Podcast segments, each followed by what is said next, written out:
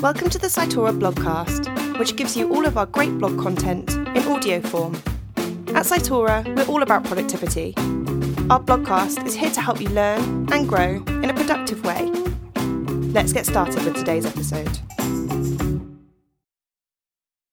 Digitising workflows to align underwriting strategy with frontline execution by Juan de Castro, Chief Commercial and Operating Officer at Cytora.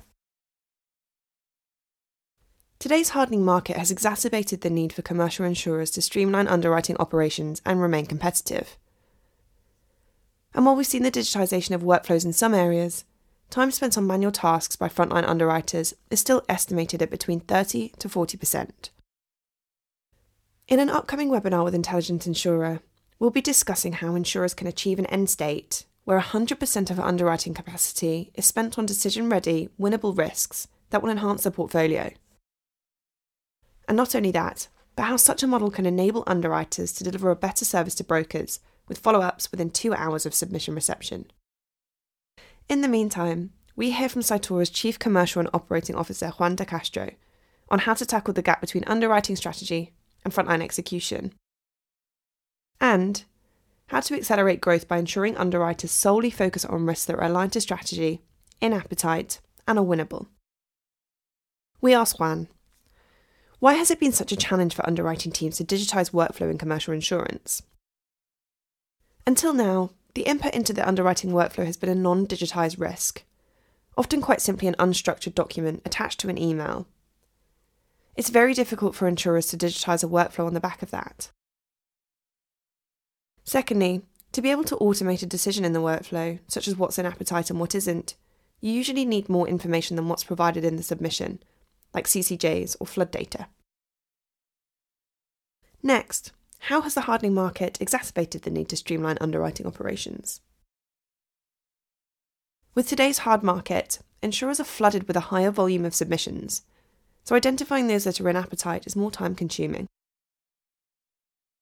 With current operating models, an underwriter needs to manually open every submission and make a decision on whether to underwrite the risk or not.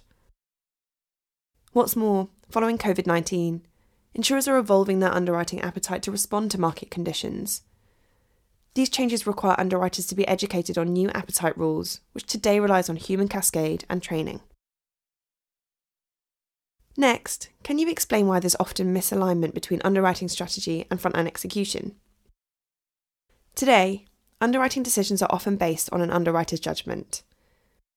This relies on all underwriters understanding and executing in line with the underwriting strategy, which is a big challenge in itself. Again, once you make any changes to the appetite, it takes time to train each underwriter, meaning you can't be agile and respond to changing market conditions quickly. Secondly, there can be grey areas when it comes to appetite.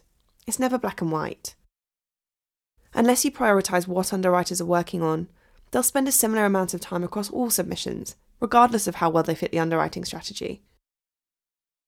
But if you prioritise those submissions within the appetite sweet spot, it drives a higher rate of conversion for those risks that enhance the portfolio. This means you end up with a book much better aligned with your underwriting strategy. Next, how can underwriting leaders quickly and effectively steer the portfolio to capitalise on changes in the market?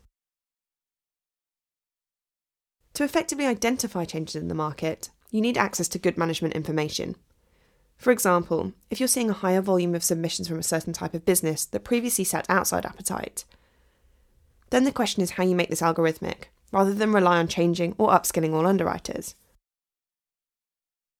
You need the technology in place to make those decisions for you, to assess the fit of each submission against the underwriting appetite, and to either filter them out or prioritise them accordingly. This means underwriters spend time solely on in appetite, winnable risks, even when the appetite has changed. How does this model enable underwriters to deliver a superior broker service? Firstly, it minimises the time underwriters spend on non attractive risks, so they can get to highly attractive ones much faster. And by the time a submission reaches an underwriter, the risk is already enriched with internal and external data. This means underwriters can get back to brokers faster and have more meaningful conversations, as they have all the information they need about the attractiveness of the risk. And with more data about the risk, you can understand it better and offer that customer a product that's a better fit to their needs. Finally, what does the future look like for underwriting workflows? Put simply, we'll see 100% of underwriting capacity spent on decision ready and portfolio enhancing, winnable risks. And there'll be no admin activities for underwriters. Instead, all of their efforts will be spent on effective underwriting and building stronger broker relationships. That's all for today's podcast. Thanks for listening, and we'll see you next time.